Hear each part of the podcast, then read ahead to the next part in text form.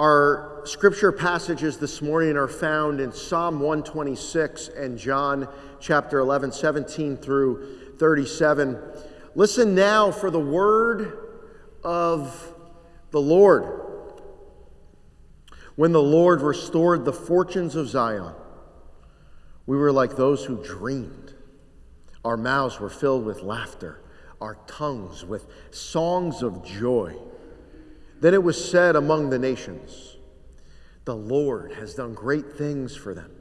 The Lord has done great things for us, and we are filled with joy. Restore our fortunes, Lord, like the streams in the Negev. Those who sow with tears, those who sow with tears will reap with songs of joy. Those who go out weeping, carrying seed to sow, will return with songs of joy, carrying sheaves with them. And our second scripture reading is from John chapter 11, verses 17 through 37. This is part two of our three part look at John chapter 11. Before we read our scripture passage, I'm just going to recap what happened in part one, which we looked at last week from John chapter 11, verses 1 through 16. We saw last week in John chapter 11 this story of a man named Lazarus but as we're looking at the story, we call it the, the story of Lazarus, but all Lazarus did was get out of the tomb, right? The, the interactions, kind of the, the really the stars of the story are, of course, Jesus. And then most of it encompasses Jesus' interactions with Lazarus' sisters, who are Martha and Mary. And, and John chapter 11 starts when Martha and Mary send a message to Jesus, and the message is the one you love. Lazarus is sick. And as we saw last week, when Jesus receives the message, he replies with this certitude, this assurance, this promise this sickness will not end in death.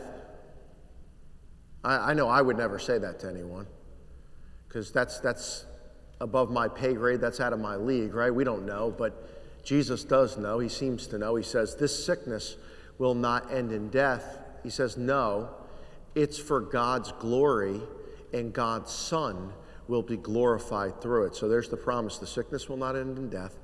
And then what happens after Jesus issues the promise? Even if you weren't here last week, you may know the story. Lazarus, yeah, Lazarus dies, which seems like a contradiction of the Word of God. Lazarus dies after Jesus said he will not die, and then Jesus waited two days before traveling to attend to Lazarus.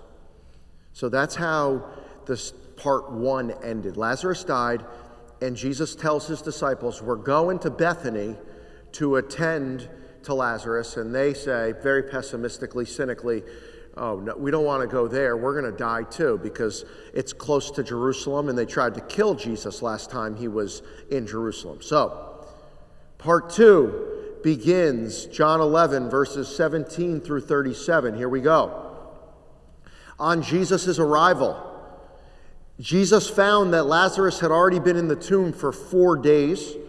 Now, Bethany was less than two miles from Jerusalem and many Jews had come to Martha and Mary to comfort them in the loss of their brother. When Martha heard that Jesus was coming, she went out to meet him, but Mary stayed at home. Lord, Martha said to Jesus, if you had been here, my brother would not have died. But I know that even now, God will give you whatever you ask. Jesus said to her, Your brother will rise again. Martha answered, I know he will rise again in the resurrection at the last day. Jesus said to her, I am the resurrection and the life. The one who believes in me will live, even though they die. and whoever lives by believing in me will never die. Wow. I am the resurrection and the life. The one who believes in me will live even though they die, and whoever lives by believing in me will never die. Do you believe this? Yes, Lord, she replied. I believe that you are the Messiah, the Son of God, who has come into the world. And after she had said this, she went back and called her sister Mary aside. The teacher is here, she said, and is asking this, and is asking for you. When Mary heard this, she got up quickly and went out to him. Now, Jesus had not entered the village, but was still at the place where Martha had met him. When the Jews who had been with Mary in the house comforting her noticed how quickly she got up and went out, they followed her, supposing she was going to the tomb to mourn there. When Mary reached the place where Jesus was and saw him, she fell at his feet and said, Lord, if you had been here, my brother would not have died. When Jesus saw her weeping and the Jews who had come along with her also weeping, she was deeply moved in spirit and troubled. Where have you laid him? He asked. Come and see, Lord, they replied. Jesus wept. Then the Jews said, See how he loved him. But some of them said, Could he not, could not he who opened the eyes of the blind man have kept this man from dying? Sermon title this morning is Jesus Comforts the Grieving. I want to begin by presenting the story with this illustration. A few weeks ago, we found a robin's nest on the ground in our backyard. And when I went out to pick up the nest, I noticed that there was a baby robin next to the nest who was lying there helplessly on the ground. For the next few days, I watched as the mother robin fed and warmed her chick.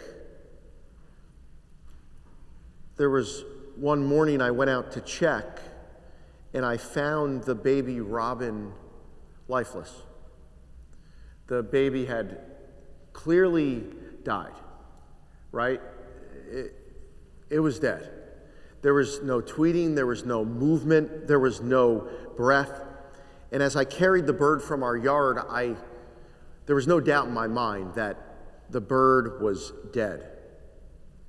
Now imagine if I left the bird there for four days, right? I, we could talk about the discoloration, the smell, the decomposition of the bird, and there would be no doubt after four days that the bird was dead.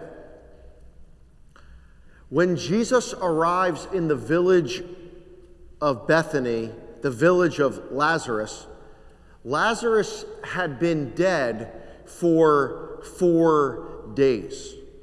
There, I'm, I'm telling this, right, so that, that you understand that there was no doubt that Lazarus was dead. Jesus purposely waited for four days so that his ancient audience, the Jewish people, would have no doubt that Lazarus was dead. At that time, the Jewish people believed after three days, there was still a possibility that the human soul would return to the dead body and there could be a natural rejuvenation.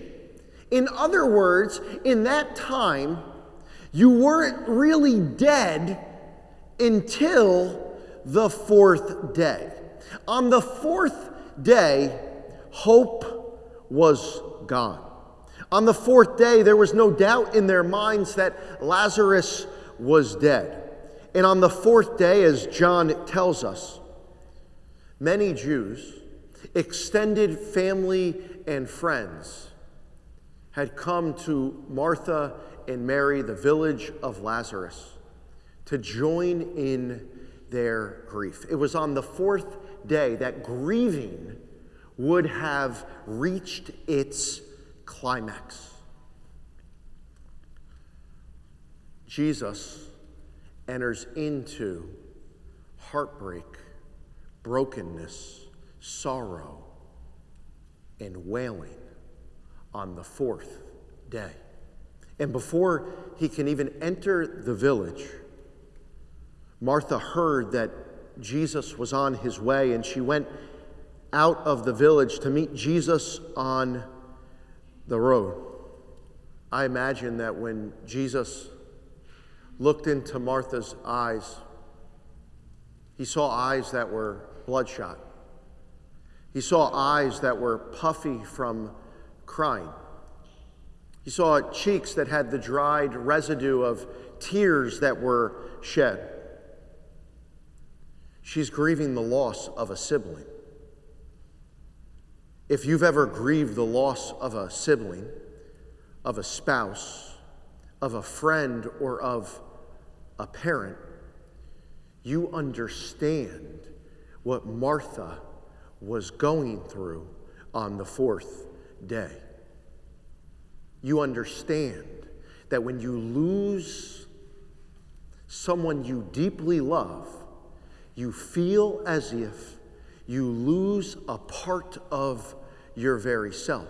You want more than anything to be reunited. You would give anything for just one more moment with that brother or sister, husband or wife, mom or dad. What I find interesting is that in heartbreak and in sorrow, in loss, Martha doesn't lash out at the one she believed could have stopped it. She doesn't judge Jesus. She doesn't lash out in anger at Jesus. She doesn't blame Jesus. Martha doesn't turn her back on her faith in the midst of sorrow and grief and heartache. With a broken heart in a shattered world, once again, Martha shows us the way. She expresses her faith in Jesus. In verse 21, now Martha said to Jesus, Lord, not rabbi, not teacher, not friend, not miracle worker. She says, Lord. Lord, that is a profession of faith. Lord, Lord of life and death, Lord over heaven and earth. I know that you're powerful. I know that you have power over death.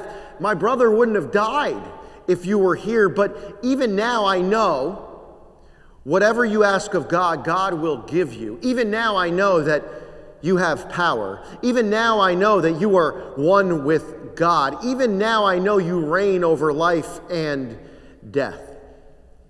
And Jesus said to her something that perhaps you heard me say over the last few weeks if you've attended the funerals. If you haven't heard me say it, you've heard it at a funeral for a loved one from a different pastor at a different church. Jesus uses these words that, that, that we take during funerals. He says this to Martha this promise your brother will rise again.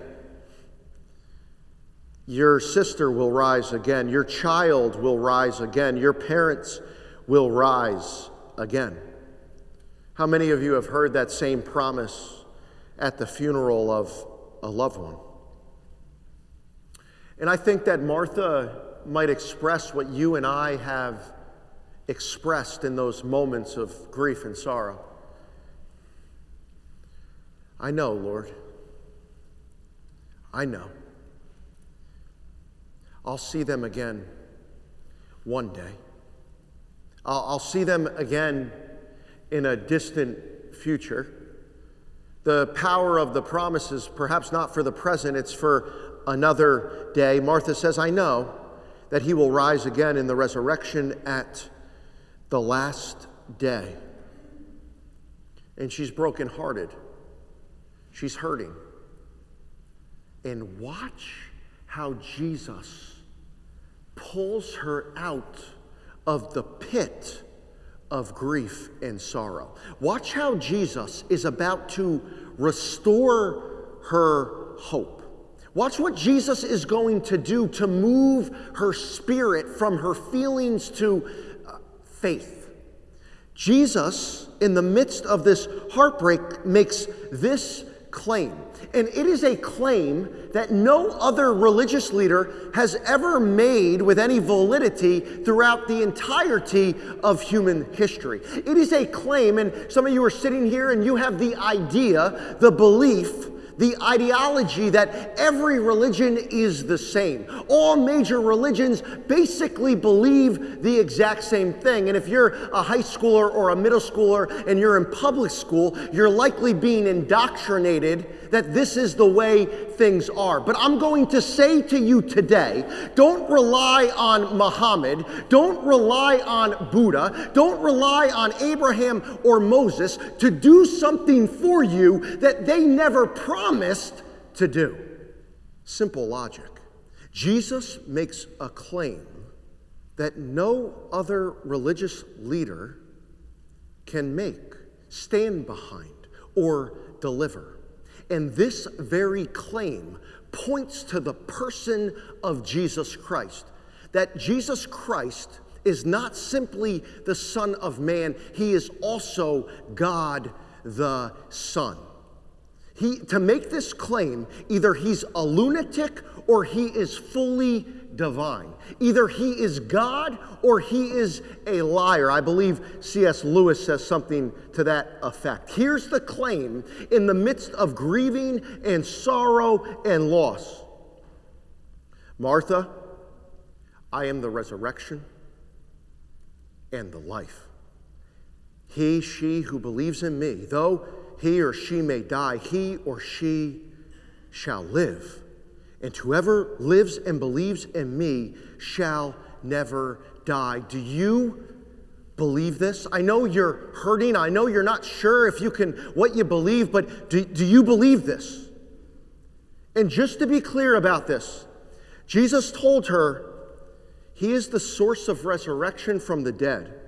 Jesus told her that He is the source of life from beginning to end. Jesus told her that the believer never dies. That's, that's, that's the claim. He's claiming to be God, and he's saying faith in the divine Son of God is the cord, faith is the cord that connects you to the source of eternal life, eternal resurrection, life with God now, and life with God forever. In our kitchen on our countertop, we have a plug with, with two, we have two outlets. And we have a baby monitor with a charger and, and the baby monitor, and then we have our, our, i, our uh, iPhone charger, and we put our, our phones there. So we have, we have two, two chargers with two plugs that go to different devices. And I shared this at the first service. Sometimes what I do, I'm, I'm going to call it dad brain. It's probably just because I'm always in a rush. I, I try to, I plug my phone into the baby charger. And when I wake up in the morning, not only do I have a dead phone, I have a dead baby charger, right? Neither work. Faith is the cord that plugs us into the source of life, who is Jesus Christ. And as long as our faith is plugged into Christ, who is life and resurrection, we have life. But when we're plugged into the wrong charger, when our cord is in the wrong place, we find ourselves. Do I have to finish the sentence? Lifeless. Dead. What a claim. What a wonderful claim. What a, what a hopeful claim. And then he puts her on the spot. He says, Do you believe this? Martha, are you willing to make the jump in your faith? I know you believe that I have power. I know that you believe that I'm a miracle worker. I know that you believe that I'm an authoritative uh, uh, teacher. I know that you believe that, that, that I, I, I have power over devils, but, but are you willing to make this jump in your faith? He's stretching her faith even in the midst of a grieving heart. He puts her on the spot Do you believe this? Jesus gives her the truth in her grief. Jesus stands against the flow of her tears and gives her the truth. Jesus moves her away from her feelings and back to her faith. Martha, do you want to be centered on your emotions or do you want to be centered on your belief? Martha, in your hurt, take time to remember who I am. I am the resurrection and the life. See, what we're being taught today as a society is who cares what you believe? Come on, you know it. It doesn't matter what you believe as long as you believe something. Ah, every day you believe what you believe. So, so we, we mitigate the importance of faith in Jesus Christ. What do we propagate in its, in its place? You know what really matters? How you feel. You know what's really scary about that? My emotions are really fickle. If I listen to my feelings all the time, I can find myself in a really scary place. Let me t- let's talk about the fragility of the pastor for one moment this second. I can have a, be having a great day and I get Don't act like this doesn't happen to you. I know you're sitting with the choir robes on. Don't pretend. I am having a glorious day. It is the best day ever. It's sunny outside. We I don't know. We had steak for dinner. My kids were happy to see me. And then I'll get I know this is ridiculous. I'll get a text message from someone, I'll get a simple push notification on my phone, and that one sentence will throw me in a tizzy. It will throw off my heart, my mind, my body, my soul. Oh my goodness, the world is crashing in. Thank God we're not told to listen to our feelings. We're not under the tyranny of feelings. Thank God that God gives us the truth when we're hurting.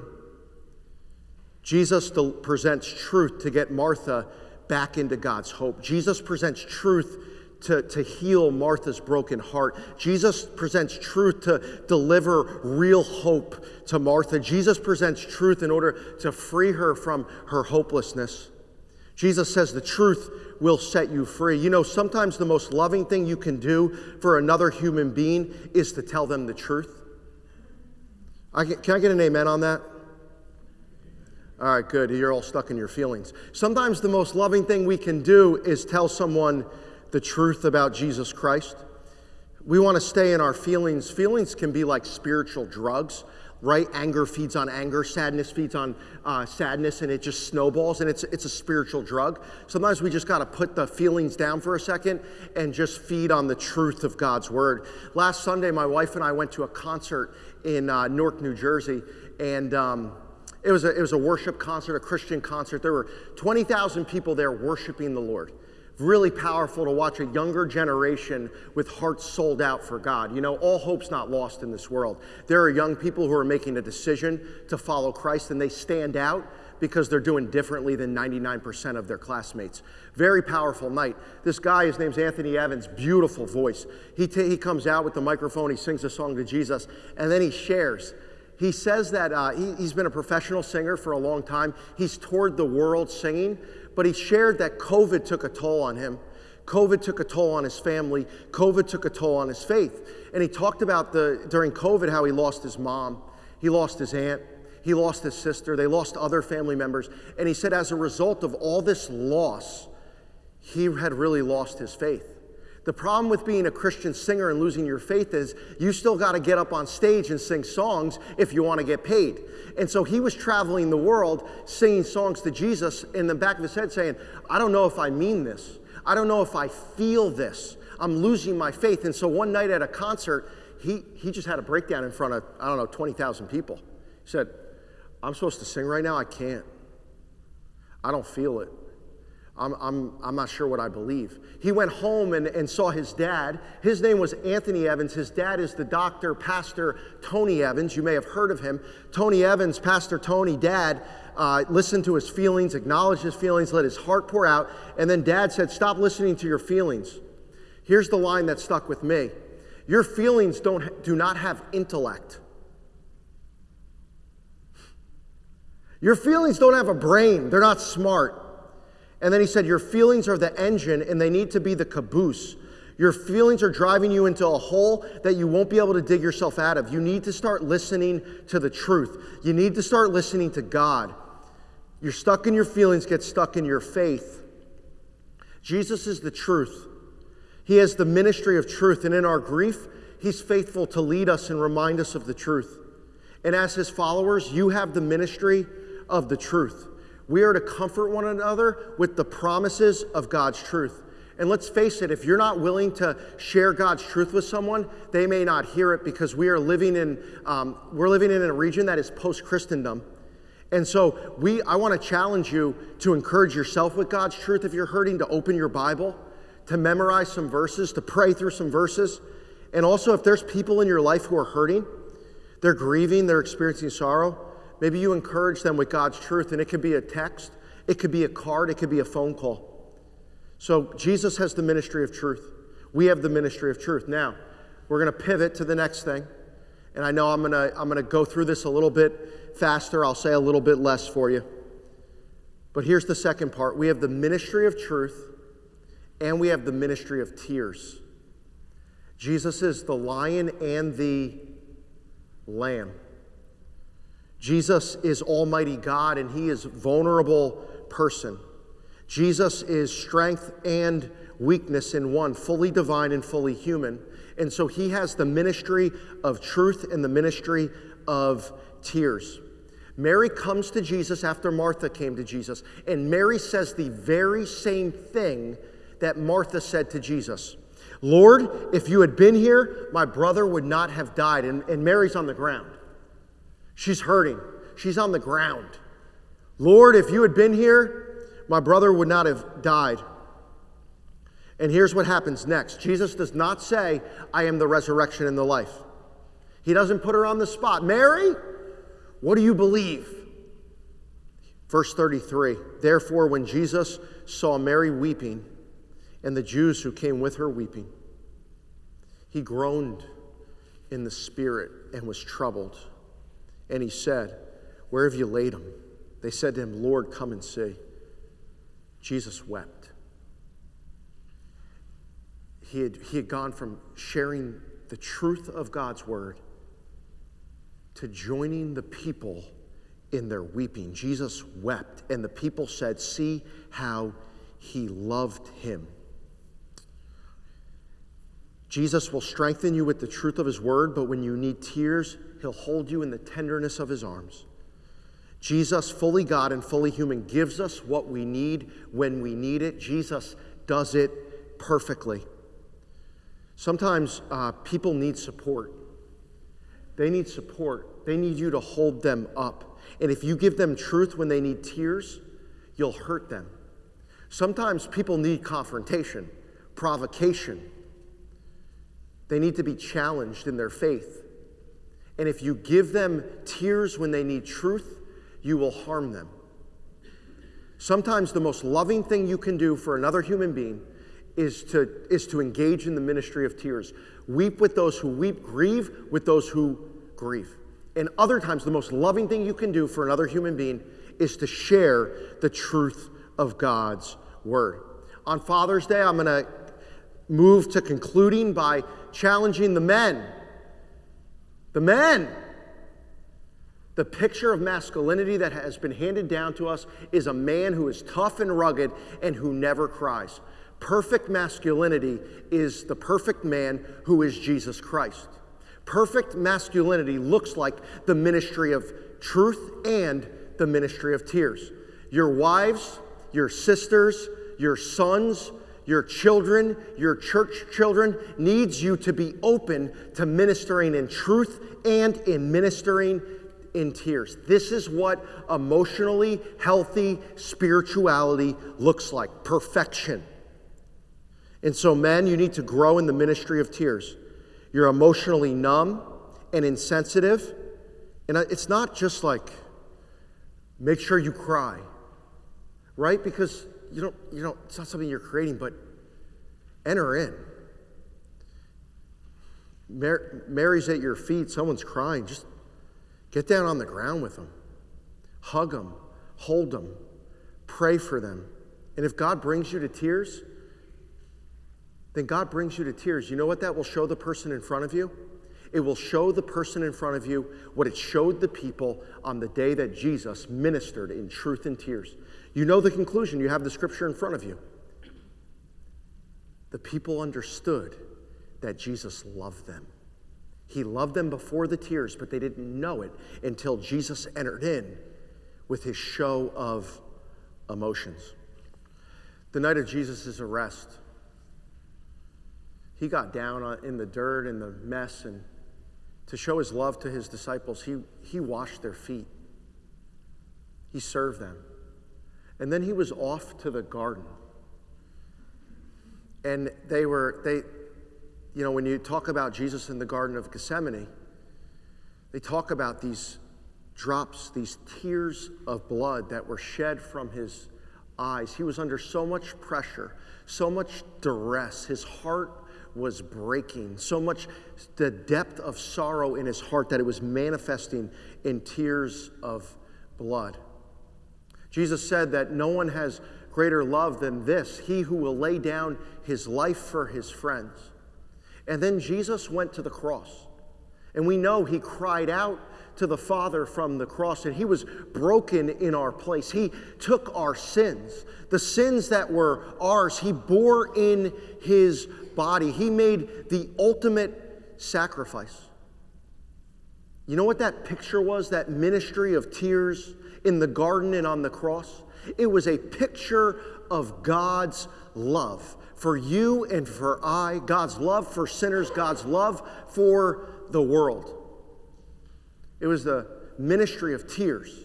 And then on the third day, Jesus was raised from the dead in the power of the resurrection. And he confirms the words that he spoke to Martha and he speaks to us today. I am the resurrection and the life. He who believes in me, though he may die, he shall live. The power of Christ and the love of Christ, the ministry of truth and the ministry of tears that changed the world, that changed us. Christ continues that ministry to us today out of his love. And Christ calls on you and I to continue that ministry the ministry of truth and the ministry of tears. Thanks be to God. Amen.